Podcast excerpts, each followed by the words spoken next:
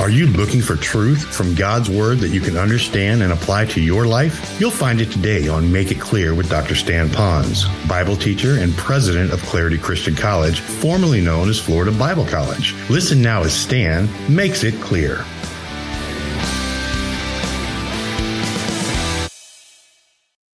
I couldn't help but think of a passage in Scripture that says this We love Him because He first loved us. Now, most Christians know that. What a rich verse that is. But let's think about that for a moment. Some of us really have a hard time loving Him because we really forget how much He first loved us. Now, for some Christians, they focus on Christ on the cross and they think about, yes, He really loved us. He loved us so much and He stretched out His arms. He loved us this much.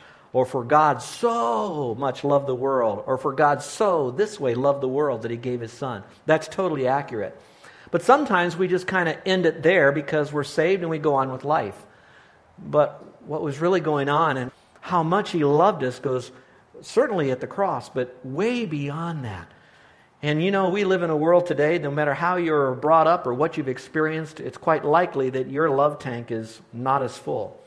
And God knows that. And He says, I'll fill that tank with an unconditional love that'll know no end, no matter who you are or how you are. I love you that much. Oh, how He loves you and me.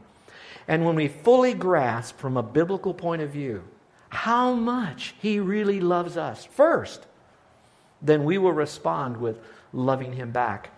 And you know, today's message kind of fits into that for this reason. In a few moments, because of God's love for us, He's going to show us how that we can beat temptation. It's not just so that we beat temptation. It's really beating temptation means that we don't encounter the horrific consequences of losing the battle with temptation. And God loves us so much, and He says, I know you have beating in your heart a heart that happens to be wicked and deceitful, that'll trick you.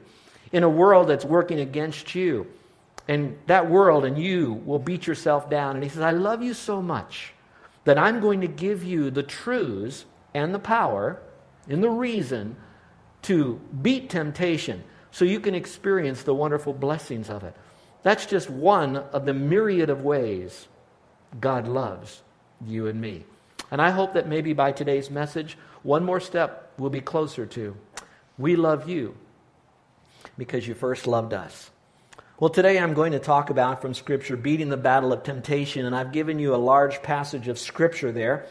And I'd like for you to just take a moment with me, and as a faith family, if you wouldn't mind reading, if you would just read the portion of the passage of Scripture out loud together so we can hear each other read it. Would you read that with me out loud? Let's do it. Blessed is the man that endureth temptation, for when he is tried, he shall receive the crown of life, which the Lord hath promised to them that love him. As I read through that passage of Scripture and the following verses there, this is loaded. It just drips with the honey of principles from God to show how much He loves us. So, spending time in the Word over the last month on this passage alone, I asked the Lord to really speak to me. What would be maybe five key principles that we might be able to take with us on how we can beat temptation? And I believe that they're here today and that all of us can gain something from it.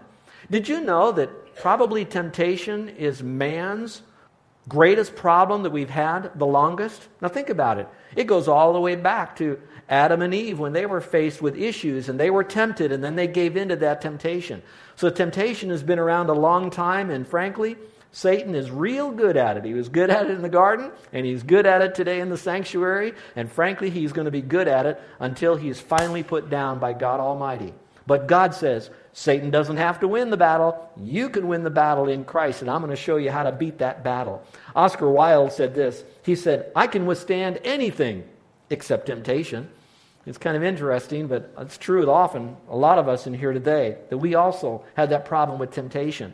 If you could go back over this last week and to think about how many times in your heart of hearts you knew what you should do, but something got in your way and you didn't do what you should do because Satan tempted you. And it could be over anything. But those things are the things that sometimes bring on consequences where we have to have a do over and clean things up. In fact, a couple of weeks ago, we talked a lot about trials. Did you know that in the word trials there, you're going to find some things that are very important, like the word testing, in trial, in temptation. In fact, testing and temptation come from the same Greek word. And yet there's a difference. And so I'd like to give you generally the two greatest differences between them. First of all, trials are situations that are designed by God to grow us. So God puts things in front of us that will be there so that we are now tested. And if we pass that test, that particular trial that we have, then we're going to grow. On the other hand, temptations are designed by Satan in order to cause us to sin. Satan wants us to do one thing and one thing only, and that is to disglorify God. In some measure, to take glory from God and to wreck us in doing it. For those that are Christians, some of you, he might close your mouth from sharing the gospel with others. If he hasn't closed our mouth from sharing that wonderful message of salvation, he's going to muddy up our message so that when we do share this message, people really don't know what they have to do to go to heaven. And if he can't do that with some people, he'll just flat out wreck our life so that no matter what happens, the world looks at us and says, We don't want anything to do with that Christian. They're no different than we are. And so Satan will do that in any way he can to tempt us. And that's why I wanted you to look at that verse.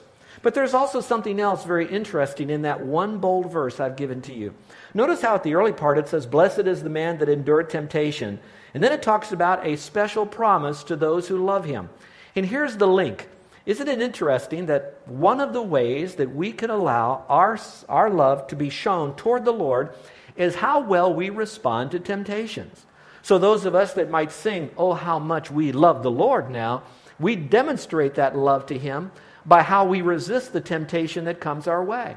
So, if we truly love the Lord, we're going to learn how to win the battle, beat the battle of temptation, because that's all part of it.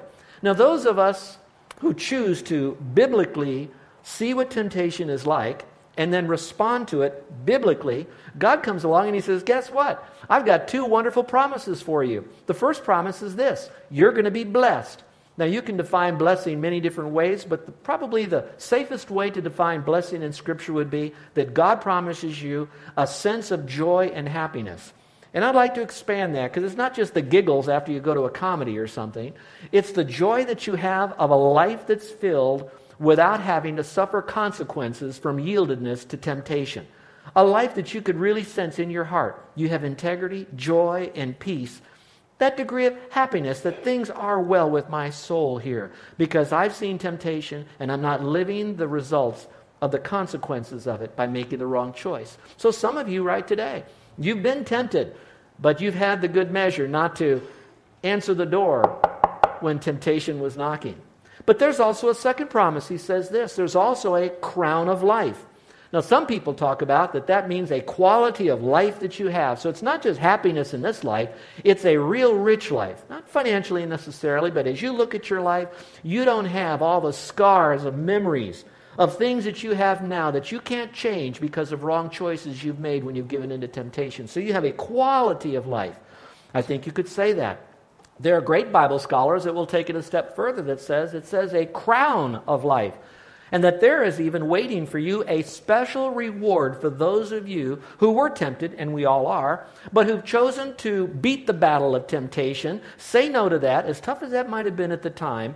And God says, since you said no to temptation, then you have not sinned. Therefore, there's waiting for you a very special crown of life in heaven to signify that you've learned how to beat the battle of temptation.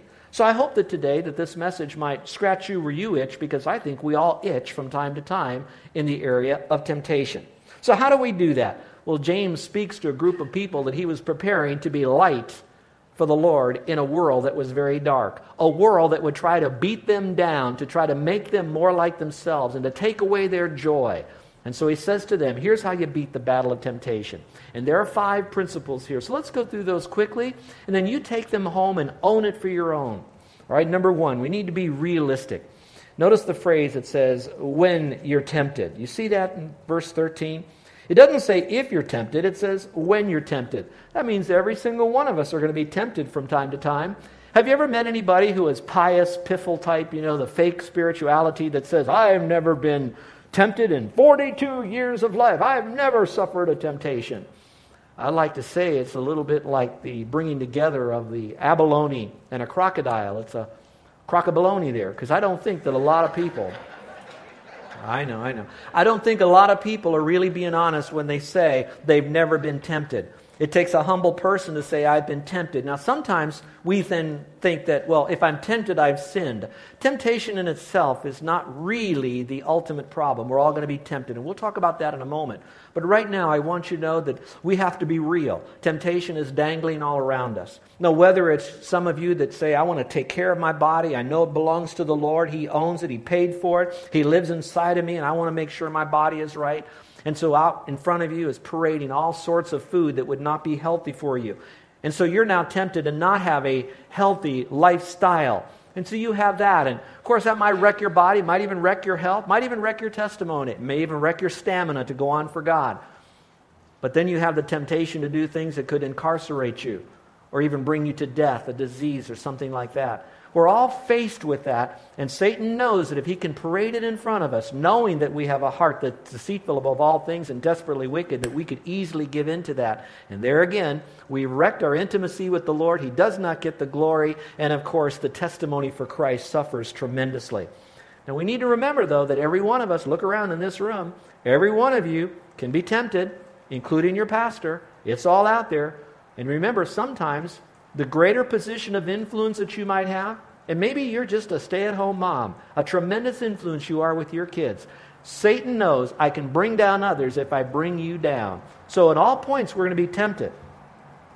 But like Jesus, I hope that we don't sin. He didn't sin, even though he was tempted. Which now tells me if he's tempted and he didn't sin, the temptation in of itself is not the sin. It's the giving into that that makes it such a sin.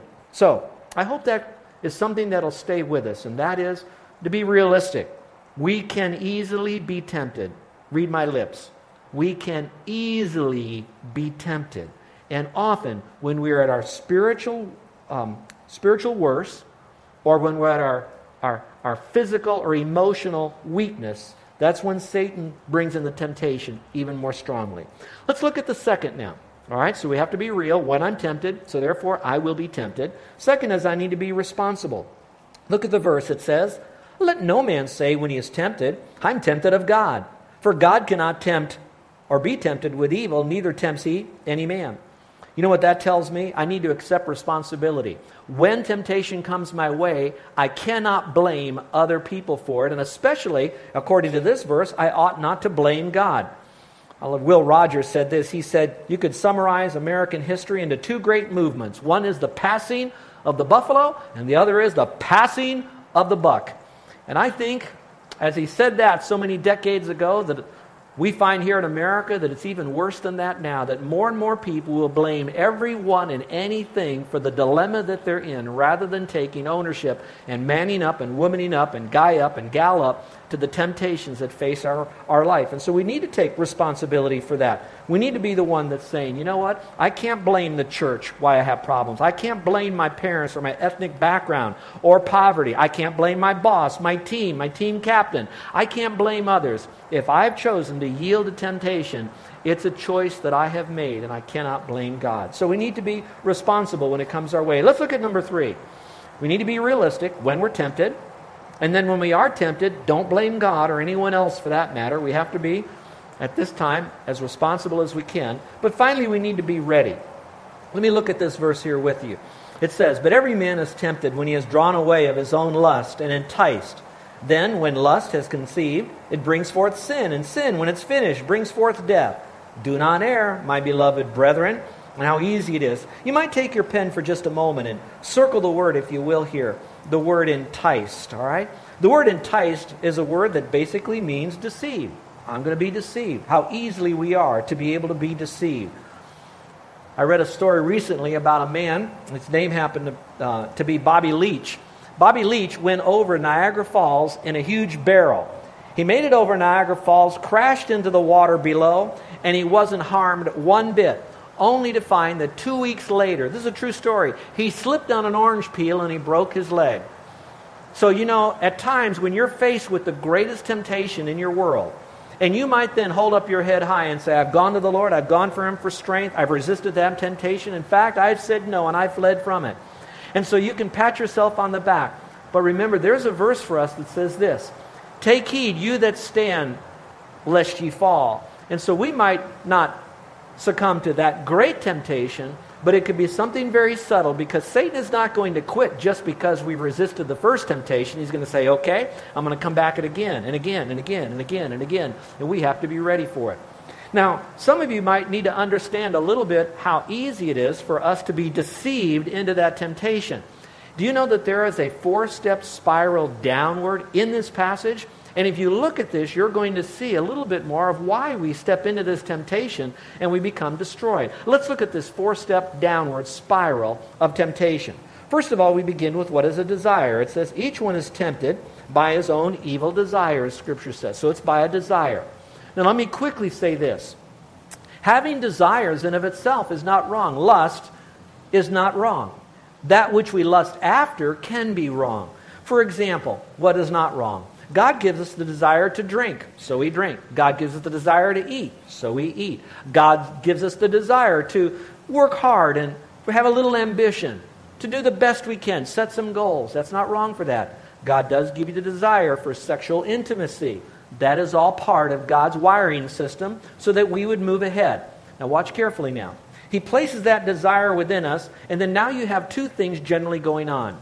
God says, I put those desires in you, and then I'm going to show you that which you should properly desire and then how to reach that goal. So, in so doing, the end product will be you will be blessed, you'll have a crown of life, and you'll have intimacy with me because you've done it my way. Satan comes along and he says, Okay, I'm going to work off God's same strategy. I too am going to provide something to you through a desire. The only difference is, I hate you. I want to destroy you. And I want to make sure that God has no glory and there's no intimacy between you and God. And so now he takes that very same drive within us, that same desire, but he now parades something else in front of us. So instead of maybe drinking some liquid that would be healthy for us, he puts something in front of us that'll change our thinking pattern, that'll cause our attitude to change, our behavioral to change. And when that happens, who knows what can happen if we're driving? And then we can move into food, we could talk about sexual issues, we could even talk about ambition that has destroyed companies and people and families because it was out of line. So you have desire that's going on. So it doesn't necessarily mean that it's bad, it's what we do with it that makes it good or bad. Number two, deception. So after we have desire going, now we get into the deceptive mode. It says, He is drawn away and enticed. Now, those are two words drawn away and enticed. Both of them come out of a little bit of a sporting background from the original language. One of them was used by those who would be hunters. And so when you're drawn away, there was like a trap. Some of you might remember that particular Sunday that I was here using this illustration on a similar verse. I had a mouse trap up in front. How many of you remember that? And inside that mouse trap, it was already set with some cheese on the end of this thing. And I had a pencil out here. And I was talking about how that this trap is a trap to destroy us, but also to entice and draw into this trap a particular culprit that we want to catch. And remember, Satan wants to catch us to destroy us, just like we like to catch and destroy those little varmints that kind of get into our house, don't we? But you remember what he does. He puts a little bit of bait up there. Bait that would be especially enticing to the one that would come to that trap. It looks pretty good, smells real good. I really like it, and all that it is wooden metal. And so we go in, and I brought that pencil right to the very close point of the trigger. And do you remember when I just lightly, just lightly, not tapped it, just brushed up against the trigger? Bam! It went like that. The pencil splintered and flew everywhere. That's about how quick it is. So we have this desire to eat, nothing wrong with that. Satan puts this in front of us, this particular desire that we have. Now he puts the object there, but like a trap, he wants to destroy us, to paralyze us, to hinder us from reaching the full potential that God has for us. But there's also another word in there. It's the word entice. Now, that's a fisherman's term. That's a word like to catch or to bait. And so, just like that trap had that piece of cheese in there, Satan comes along and he wants to trap us. So, I guess I ask you and me this same question What bait is the Lord putting in front of us that we now won't go in the wrong direction, but we'll say, Lord, we need your strength. We want to be like you. We want to do what's right. And then what will Satan put in front of us? knowing our hot button as well, knowing that if we go after it, we are trapped, we're held in bondage for destruction. What bait is he going to use where we have the greatest propensity to? One writer said that if there are probably three areas of low water crossings in our life that pride fits out of, that'll be these three. Take some inventory. The first one would be this bitterness, an unforgiving heart. We keep records. We have unrealistic expectations and we're let down. We have a raw deal. And now we don't get mad. We have to get even in bitterness. Maybe your low water crossing isn't bitterness. You forgive easily. You kind of give people a break. You have a lot of mercy and you have an understanding spirit. But your low water crossing is going to be greed, where for you, you don't ever have enough. You came from so little that now you want to have more and more and more. So now it becomes manipulation, intimidation, thievery, twisting, cooking the books, whatever it might be, because you're, you're bound by greed and whatever it would take to be able to get that, whatever it might be.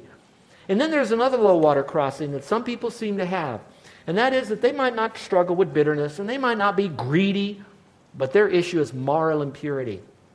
That they keep thinking about what it'd be like if I was with so and so and how that might make me feel and I'm lonely here and God wants me to be happy there. And so all of a sudden, moral impurity so after all three of these, those are low water crossings. And Satan will bait the hook. And the question is, is, is there a hook baited for us that Satan wants to hold us in bondage, to draw us into, to ultimately destroy us? So it moves from desire to deception, but that's not enough. It goes a little bit further. It now moves down into disobedience. So we have the head thing going on. I got the desire. That's not right or wrong. It's okay to have a desire. So Satan now says, okay, I'm going to take that desire and I'm going to deceive you with it to get you to a point that not only you're deceived, you're going to act upon that deception and become disobedient. And here's what it says Then when lust hath conceived, it brings forth sin. I was reading in another, in another paraphrase this morning out of the message. In this little passage, the way they said it was kind of cute. It said, you know what happens? When lust takes over, it gives birth to a baby. And this particular baby now is called sin. And in a few moments it says, and this baby called sin grows up to become a murderer or a destroyer. And that's what happens. It starts with lust. It gives forth birth to sin. And once you have sin, it brings forth a form of death. There's separation from the intimacy with God, relationships with others, and your own heart. And so there becomes a great problem with that. A phrase I like to use is what you flirt with, you can fall for.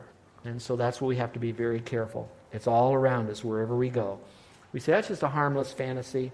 I don't think so. I think it's a lot more sinister than that. So here's what happens Satan gets our attention. From our attention, we develop a, hmm, I wonder what it'd be like. And that's called an attitude. And then that gives birth, if we keep feeding that, into an action. And that action is a one way street to destruction. Well, it moves from disobedience now to death. And it says, and sin, once it grows up or once it finishes, it now brings forth death. And that's a horrible, horrible consequence. Now, some of you probably already know this, but maybe this little point will be a wake up call to you. I can choose whether or not I will go into sin. It's pretty easy, it's all around me. I don't even have to be at the beach to have an immoral thought in my mind. You know what I'm saying. I don't have to be at the mall to be able to think of what it'd be like to have this, and I'll get it no matter how I want. And I don't care. I can love all of you, but all I have to do is maybe have an improper thought towards you and what you did or didn't do or didn't say or did say to me, and I could have bitterness, and that becomes a thought. I can choose to do that. But here's what you and I cannot choose. If we choose to yield to that temptation and not beat it, we cannot choose the consequences. God says, You can choose whether you do right or wrong. That's your free choice. I am now teaching you because how much, oh, how I love you. I'm bringing you this message because I know you are going to be faced with temptation the rest of your life, but particularly this week. He's giving you the Spirit to warn you, to teach you, to remind you.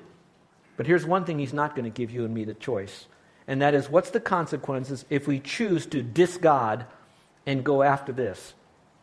And so once that comes, and now we feel the full weight of the wrong choice that we made, I don't want you to think that God is up in heaven saying, See what happens to you? No, no, no, no, no. God doesn't do that. He's up in heaven and he's saying, I'm grieving. I'm hurt. Look what you've done. Look what it's going to cost you. This wonderful plan that you could have for your life. All this blessing and a crown of life is waiting for you. But you chose to disregard me, disregard what you were taught on Sunday. And now you're suffering, and he's grieving over that because he knows in His sovereignty and His wisdom, how much more we could have had. He's not laughing at us, He's weeping because of us. But there's that consequence.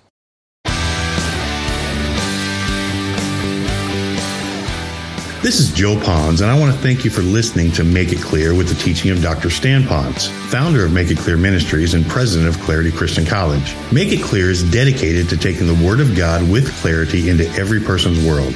It's the support of listeners like you who make the ministry of Make It Clear possible. You can provide your tax deductible gift to Make It Clear online by going to makeitclear.org. That's makeitclear.org. Thank you for helping us make it clear. If you would like to have Dr. Ponz speak at your church or event, please email us at tellmemore at makeitclear.org. That's tellmemore at makeitclear.org. Thank you, and remember to make it clear.